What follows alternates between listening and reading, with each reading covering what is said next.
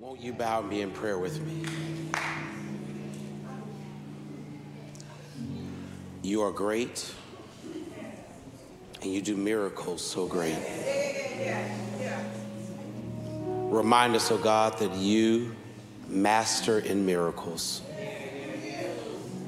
That what the world has said cannot be done, you've done time and again. Lord, I pray now that you'd use this frail and fragile flesh for the preaching and the proclamation of your goodness, your grace, and your glory. Lord, you and I both know I'm not worthy to stand and speak for you. So take my head and my heart, anoint my mind and my mouth. Allow there to be no gap between your will and my words. Speak, Lord, for your servants are listening. In Jesus' precious and perfect name, we do pray. Amen.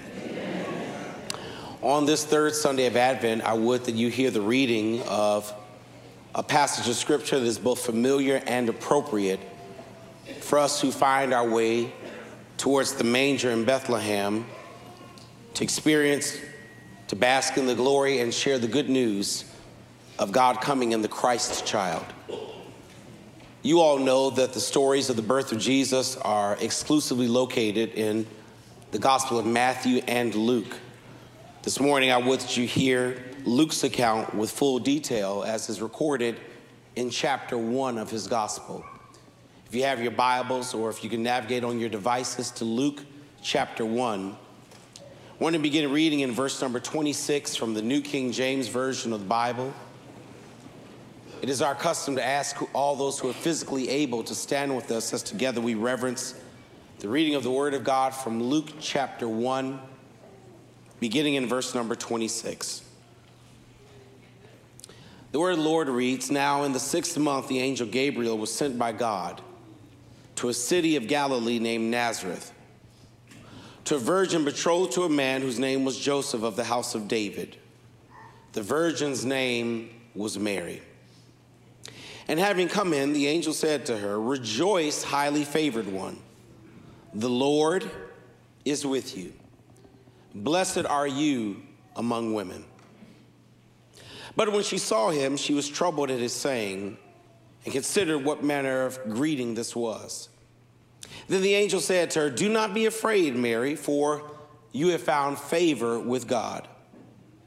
And behold, you will conceive in your womb and bring forth a son, and shall call his name Jesus. He will be great and will be called the Son of the Highest. And the Lord God will give him the throne of his father David, and he will reign over the house of Jacob forever, and of his kingdom there will be no end. Then Mary said to the angel, How can this be, since I do not know a man? And the angel answered and said to her, the Holy Spirit will come upon you, and the power of the highest will overshadow you. Therefore, also the Holy One who is to be born will be called the Son of God. Now, indeed, Elizabeth, your relative, has also conceived a son in her old age. And this is now the sixth month for her who was called barren. For with God, nothing will be impossible. For with God, nothing will be impossible. That feels good to me. For with God, nothing will be impossible. Then Mary said, Behold, the maidservant of the Lord, let it be to me according to your word. And the angel departed from her.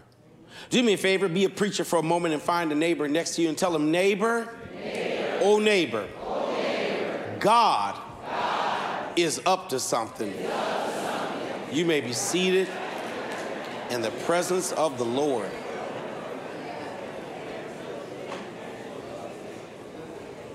God is up to something. I wish you felt that in your spirit. God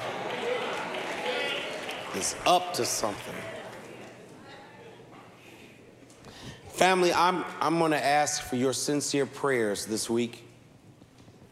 As some of you may know and some may not, both of my children have holiday birthdays. Cooper is a Thanksgiving baby, Deuce is a Christmas baby. And as of Wednesday of this week, I will have two teenage boys in my house. Y'all get ready. For there's some witnesses here that them teenage years will put you on your knees. The fun is just getting started. Um, I have two teenage boys, and I realize that my greatest responsibility for them as their father is to raise them to be good men. My responsibility is to raise them to be good black men. My responsibility is to raise them to be good Christian black men. And because I'm desiring to raise them to be good Christian black men, Zach and I realize that there are some conversations we need to begin having. Now that college is but two years off the road, and my oldest will be leaving us in a short matter of time, it's important to have some difficult conversations with them. I need to teach them, Brother LC, about being a man, and that means that you've got to stand at a crossroad of decision. You've got to weigh out your options. You've got to fall on your knees and pray. You've got to seek wise counsel. You've got to make a decision. And then you've got to learn to live with the consequences of that decision. I realize that I need to teach them about young ladies and being a good Christian black man when you're courting a young woman. You teach them how to open up doors and how to never walk in front of a woman at a restaurant. Teach them how to know what the lady wants to order and you place the order with the waiter because it is inappropriate for a strange man to talk to your woman at the table.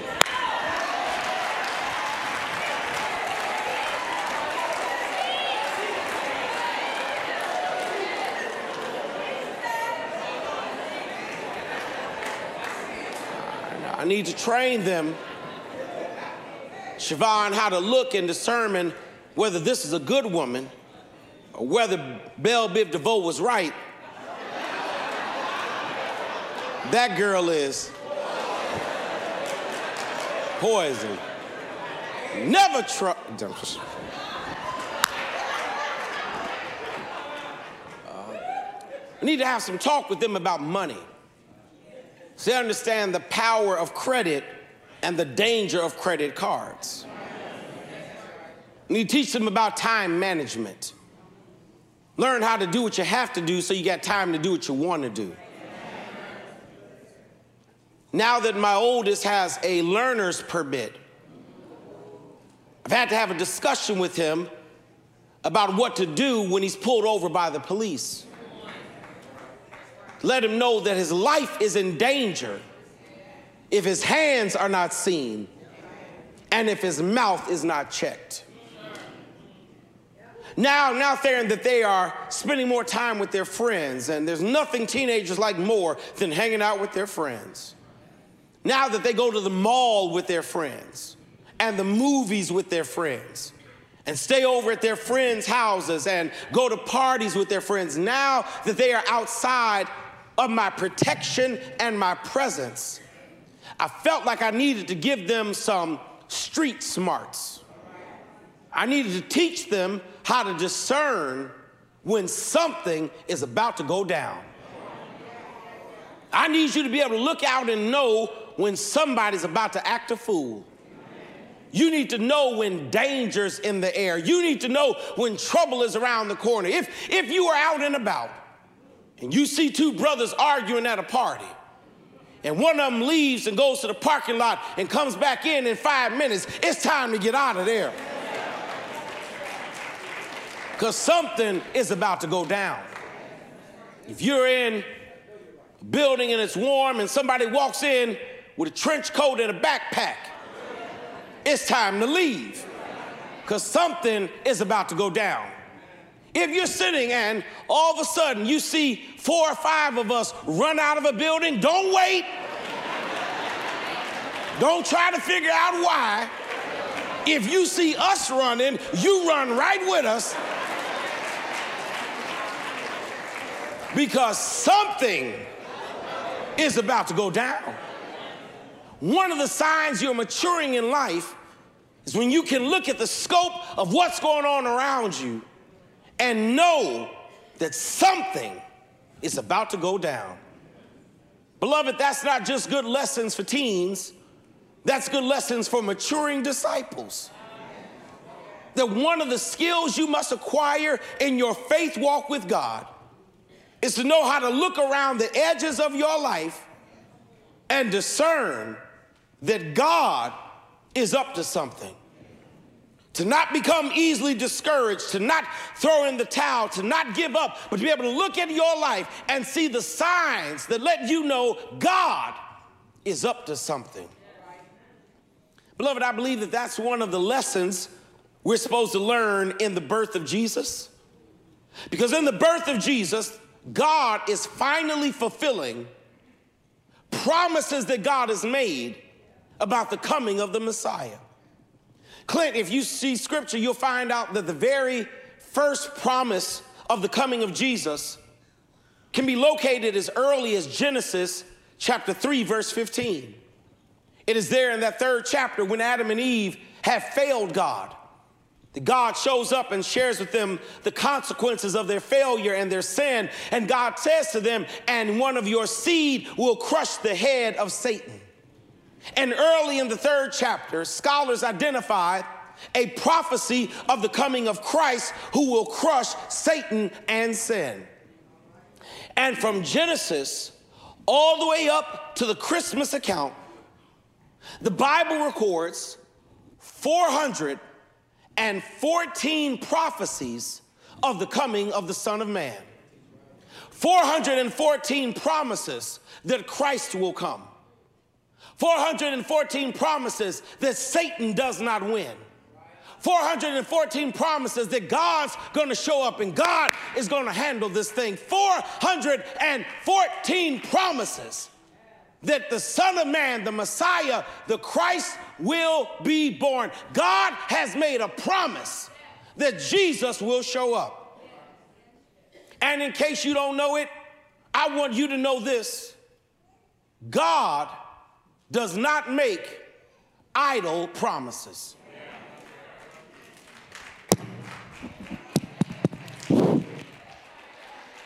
God does not make idle promises. Whatever God promised, God will perform. Whatever God says, God will do. Whatever God has written in His Word, God will reveal in your life. I came by to encourage somebody on a Sunday morning to know that our God is faithful to the promises He has made. He will work all things together for your good.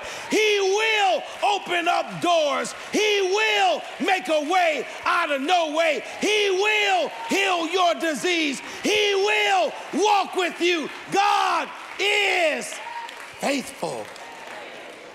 God never makes a promise that God's not going to fulfill.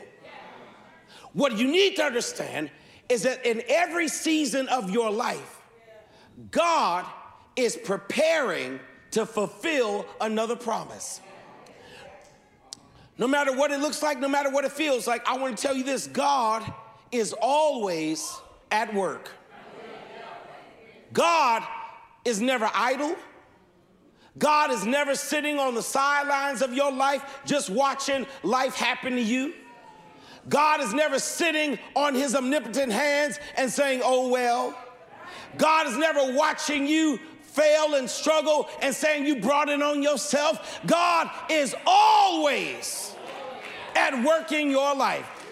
God is always behind the scenes. God is always backstage. God is always on the periphery. God is always in the secret places. God is always working in the midnight hour. God is always putting his promises together. He's always at work because he's always fulfilling his word. And for somebody on your pew today, your issue is not whether God can.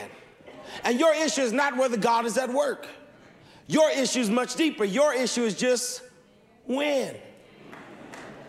Uh, uh, I know God can, and I believe God will. What I want to know is when.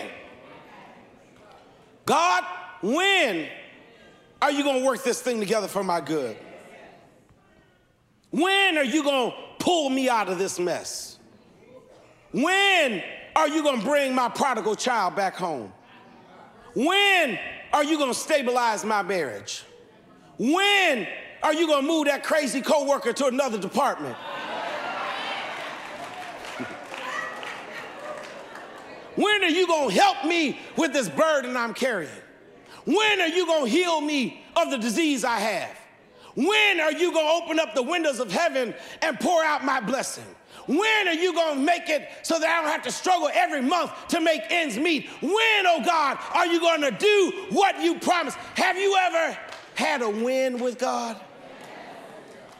A God win? And Deacon Amanda, the trouble with being in a win space with God is that the devil has a way of convincing you that while you're waiting, God has quit you. That while you're sitting, God has walked away. That God has forgotten what God said He was gonna do. You've been praying and ain't no answer, God's not gonna answer. You've been waiting and God hasn't moved, God's not gonna move.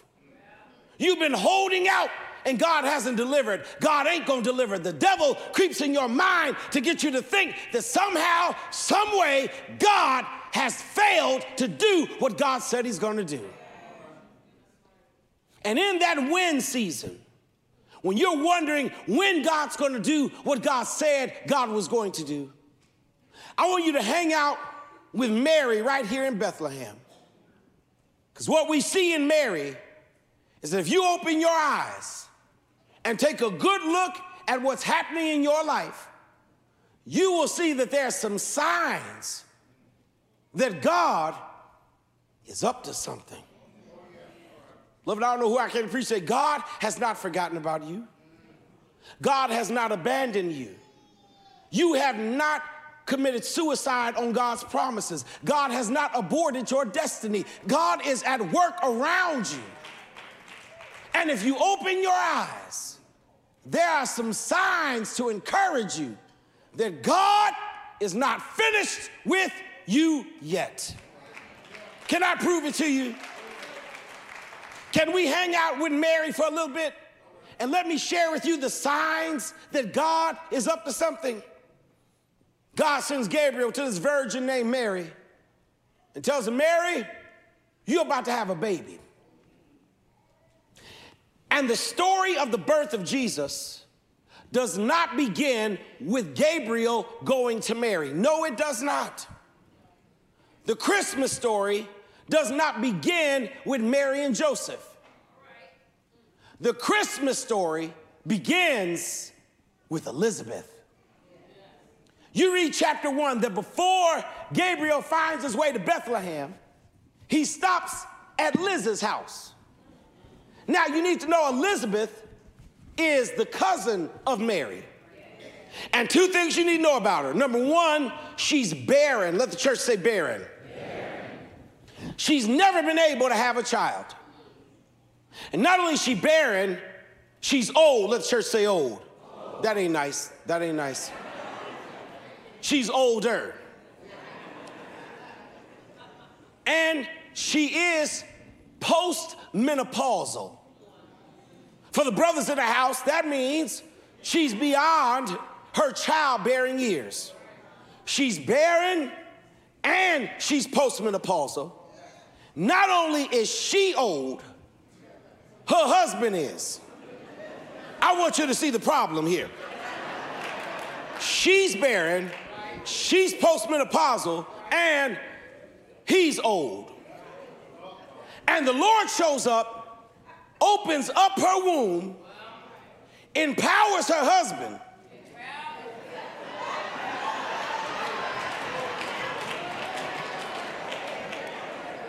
and they conceive a child. Now, what you ought to be asking is if she's been barren, and if she's now old and he's old, why does the Lord show up now to give her a baby? God could have done this 30 years ago. She wanted a child years ago, and God waits till she's old with an old husband to grant her a baby. Why does God show up now? One answer Mary. Because God's about to go to Mary and tell Mary something Mary ain't gonna believe. God's about to show up to Mary and say, Mary, guess what, girl? I'm about to impregnate you, and you've never even touched a man. And God knows Mary is to have difficulty believing that God can do that.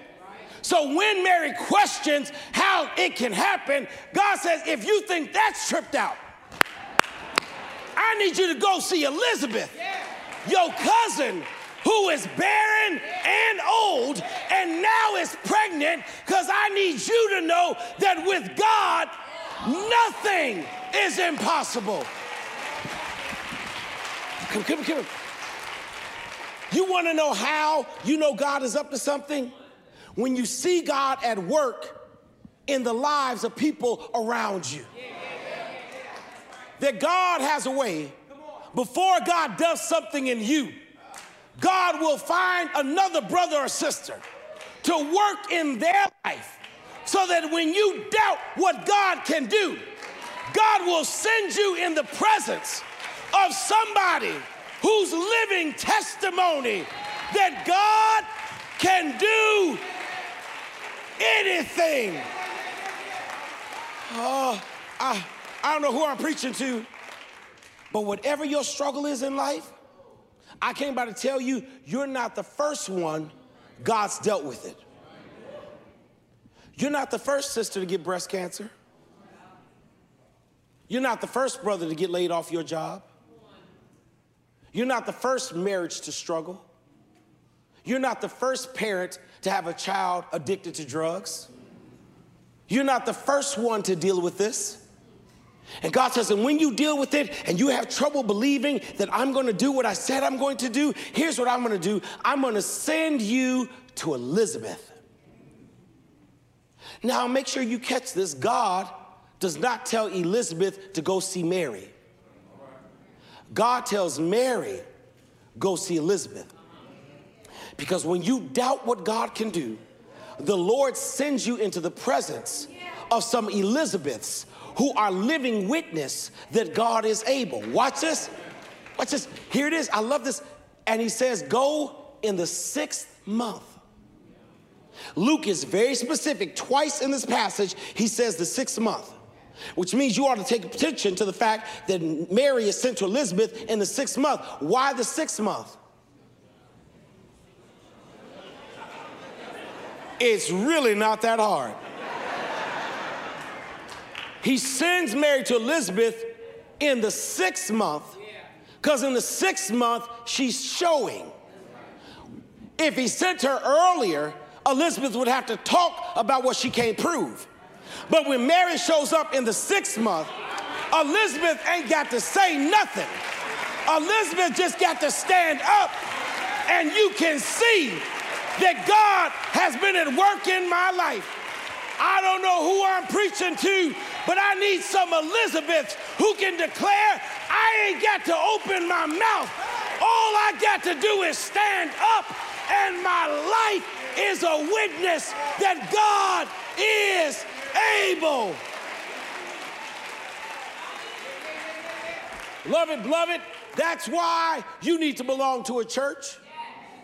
Because when you hit that Mary season of life and you're wondering if God is going to do it and when God is going to do it and can God do it, God says, push your way to 301 Alfred Street and let me show you some people who know what God is able to do. So when that doctor tells you it's cancer, show up at Alfred Street so I can show you a brother that was diagnosed with stage four and is yet in the land of the living.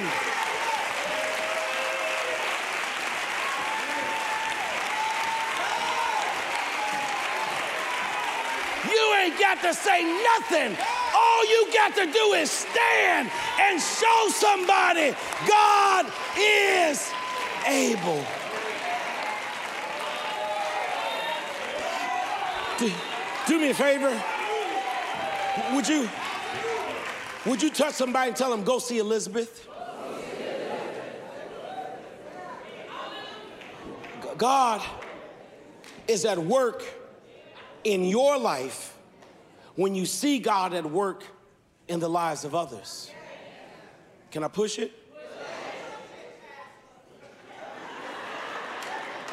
Uh, you're not gonna like point number two.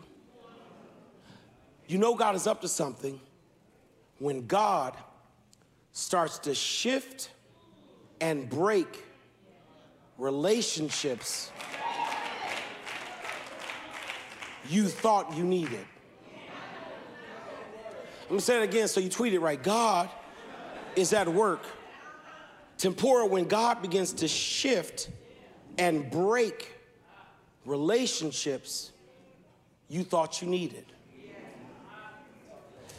God has a way of stressing and straining relationships as a way of getting you ready for the fulfillment of promise. I know you don't want to hear this. God has a way of plucking people out of your life as a way of preparing you for something amazing God wants to do. Have you ever been in a season where relationships started shifting and you don't know what you did? I mean, you ever had folk just start acting funky on you and you, you, you never said anything to them? Watch it. Here's how it goes down. I want you to see it in Bible so you won't be discouraged in life. God shows up and says, Mary, guess what, girl? We about to have a baby. And Mary's response is, but I don't know Joseph yet. Joseph isn't connected to me yet. And God's answer is, this ain't got nothing to do with Joseph. you think you need JoJo? This is about you and me. Watch it, watch it, watch it. This deep. So God says, Mary, I'm going to do something in your life that's going to cause Joseph to doubt who you are. You read Matthew 1, Joseph has trouble. Listen, Mary don't just show up pregnant and Joseph go, oh, the Holy Spirit? No. Mary shows up pregnant. And, remember, Siobhan, I love the way it goes. The Lord tells Mary you're gonna get pregnant. He sends her away to Elizabeth for three months, and then she comes back showing pregnant, telling Joseph it's the Lord.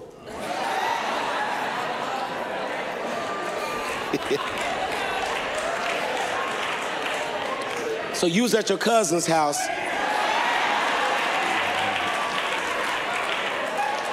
Uh,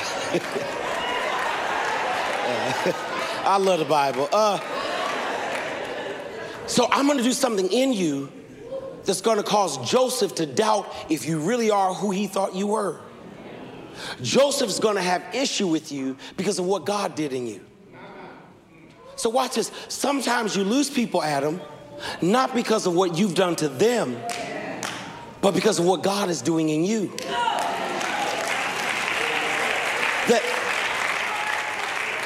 there's no way for God to work a great work in your life and not edit some people out of your life. Hear me, beloved, this is a rough lesson. You can't grow close to God in a crowd. Anointing and popularity don't go hand in hand. God has a way of isolating you from individuals in order to do a great work. Let me give you a side order scripture. God finds Gideon down in the valley and says, Gideon, I want to bring victory against the Midianites. And Gideon goes and grabs thousands of people. And God shows them, tell him, You got too many folk. You can't win with that. mean, you don't get that? Jesus shows up at Jairus' house. Jairus' daughter looks dead, and the crowd that is in the house begins to laugh at Jesus when Jesus says she's just sleeping. And they say, Show us. And Jesus says, I'm going to raise her, but y'all got to get out first because I cannot work the miracle with too many people in the presence. Okay, okay. Um, um, one of my greatest uh, responsibilities as a pastor is to travel with Reverend Jackson to go visit the sick. And every now and then we'll go visit people who are getting ready to go into surgery. And if you've not been with someone who's going into surgery recently, let me tell you how it happens. When you show up, you are in the admission room. And the admission room is where everybody is. When it comes time to get closer to the surgery, they pull you into the family room. Now, everybody can't go in the family room because some folk ain't family. They got to stay in the admission room. So then you get to the family room. But after that, they move you to the pre op room. And in the pre op room, only two folk can go with you.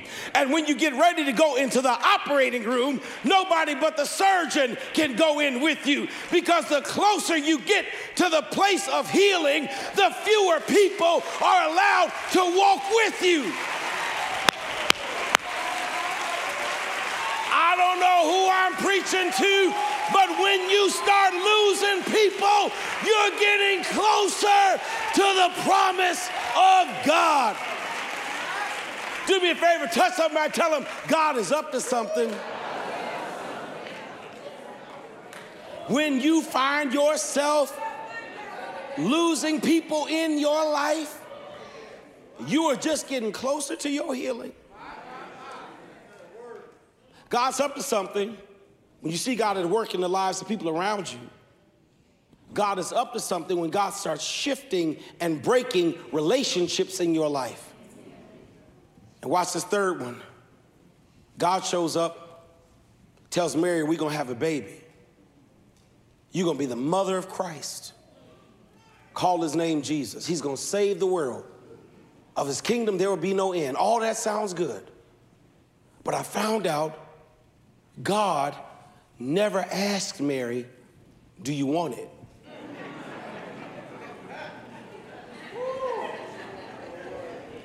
Uh, God never asked her, Is this a good time to get pregnant? God never asked her, Is this part of your plan? Very rarely does God care about your plans. Um, I would argue with you that God impregnating Mary causes a problem. This pregnancy is a problem. Number one, it is ill timed. We are on our way to the wedding. We are engaged. Invitations have been sent out. And now I'm pregnant, and that causes a problem. Now we got to cancel the ceremony and have a private ceremony at the Justice of the Peace. Now, I can't wear that white dress that I got fitted for. Now I got some explaining to do to Joseph and his mama and daddy. Now folk are gonna talk, and I've got to endure the rumor God, this is not the best time for me to get pregnant. And God shows up and says, I don't care about your plans. You want to know how you know God is up to something? When God messes up all your plans. That's the word. Somebody, you came in with your vision board.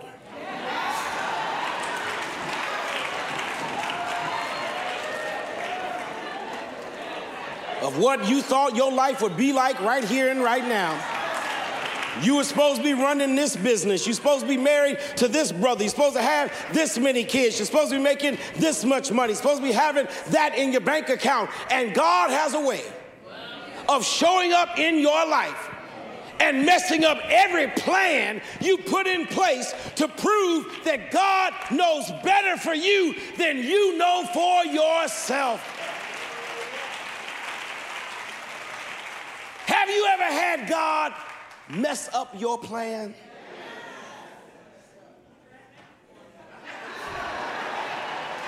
Somebody said, right now, yes, Lord.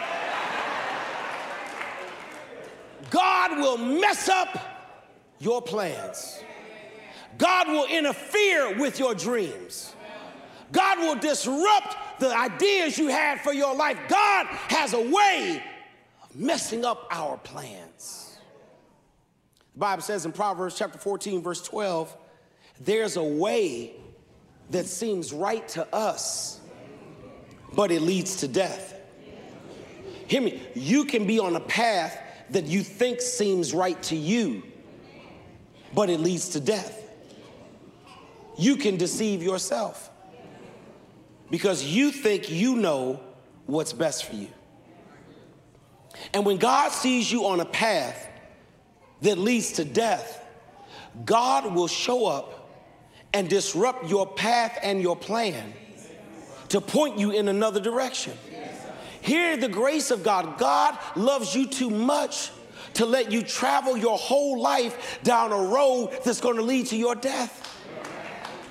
And so watch what God will do. The Bible says in Revelation 3, get ready for the shout. God says in Revelation 3, chapter 7, I can open a door that no one can close.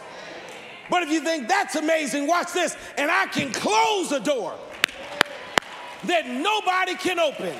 And there's a witness in this place of God closing some doors that your prayer didn't open, that your tears didn't open, that your begging didn't open. God knows how to shut some doors. Anybody know about the ministry of shut doors? But here's the good news. Whenever God closes a door, it's because God has something better for you. Let me prove it. This ain't for the children, Christian. This is for the mature saint. I'm looking for about two folk over there, two folk over there, three up there, and I'll make one more who can declare that there are some seasons in our life when we were walking down the road for what we thought we wanted in life. And God closed the door. And now that I look back at the closed door, I Thank God that God didn't let me go where I wanted to go. Is there anybody in Alfred Street that can thank God for closed doors? He, he will redirect you to something better for you. Alfred Street, I never wanted to be a pastor. My granddad was a pastor. My dad was a pastor. I saw the struggle they had. I knew how much money they didn't make. I did not go to Duke to be broke.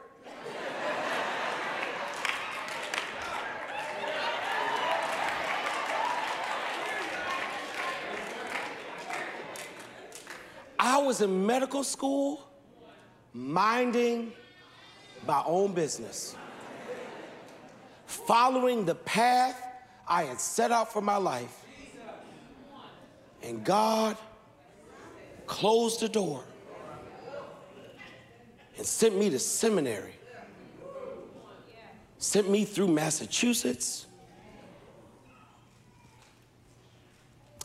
landed me in a place that I never could have seen for my life. God will mess up your plans. That's how you know He's up to something. So, watch this, and this is where I want you to land. When Mary realizes that God's at work in Elizabeth, when Mary realizes that God is changing her relationship with Joseph, when Mary realizes that God is messing up her plans, here's what she says be it unto me according to your will. You want to know how ultimately you can discern that God is up to something? When you stop struggling and start surrendering. When you stop holding on to your plan and avail yourself to God's plan. when you stop fighting what God is doing and say, Lord, be it unto me according to your will. You know what God wants from you, my sister, my brother? It's simple availability. Lord, I want to be like Mary. I avail myself to whatever you want to do. Lord, I'm available to you. My will I give to you. I'll do what you say do. Use me, Lord, to show someone the way and enable me to say, My storage is empty and I am available to you. In this moment, beloved, rather than a shout and rather than a praise, I want you to look within yourself and ask the question what is God calling you to do that you're fighting? What is God calling you to release that you're holding on to? What is God calling you to be that you don't want to be? And maybe the message of Christmas is simply this Lord, be it unto me according to your will. Because, beloved, amazing things happen when you surrender to the will of God. Things you never knew could be in your life will come when you surrender to the will of God. Won't you look within your own heart now and ask, Lord, am I really available to you?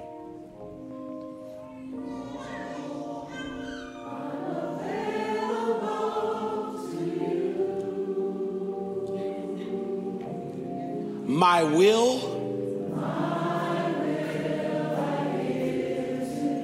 I'll do. All God wants is for you to say, Use me, Lord.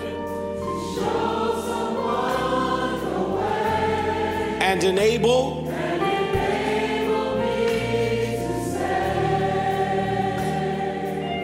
My storage.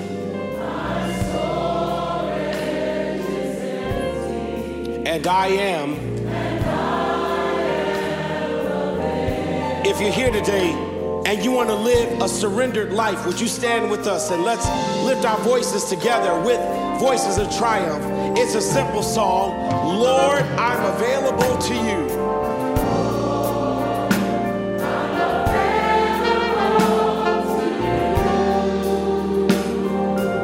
Come on, won't you lift your hand to the Lord? My will.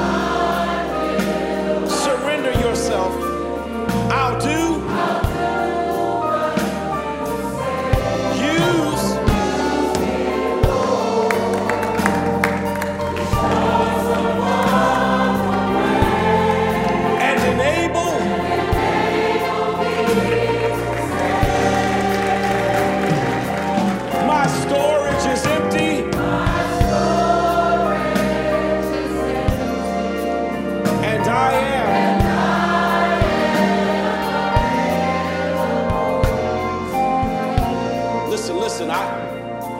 See the Gospel Ministry. I don't know much sign language, but I do know what this means. I do know that when anyone walks to you like this, it means number one, I am surrendered. I have nothing in my hands, I have no fight left. God, I surrender to you. When a child comes to you in this position, they're giving you an indicator that I want you to pick me up from what I'm in and hold me in your arms that I might be safe. So I want you to worship God today. I, I know this is different for us. I know, I know, but if you would just lift your hands to the Lord and let the Lord know, God, my life is surrendered to you. My will is surrendered to you, God. Everything I have, everything I am, oh God, is yours today. You can have your will, have your way. Work in my life, God. Use me, God, as you will. I surrender to the will of God. Can you worship? Let's lift our voices together. Lord, I'm available hearts are open, Lord.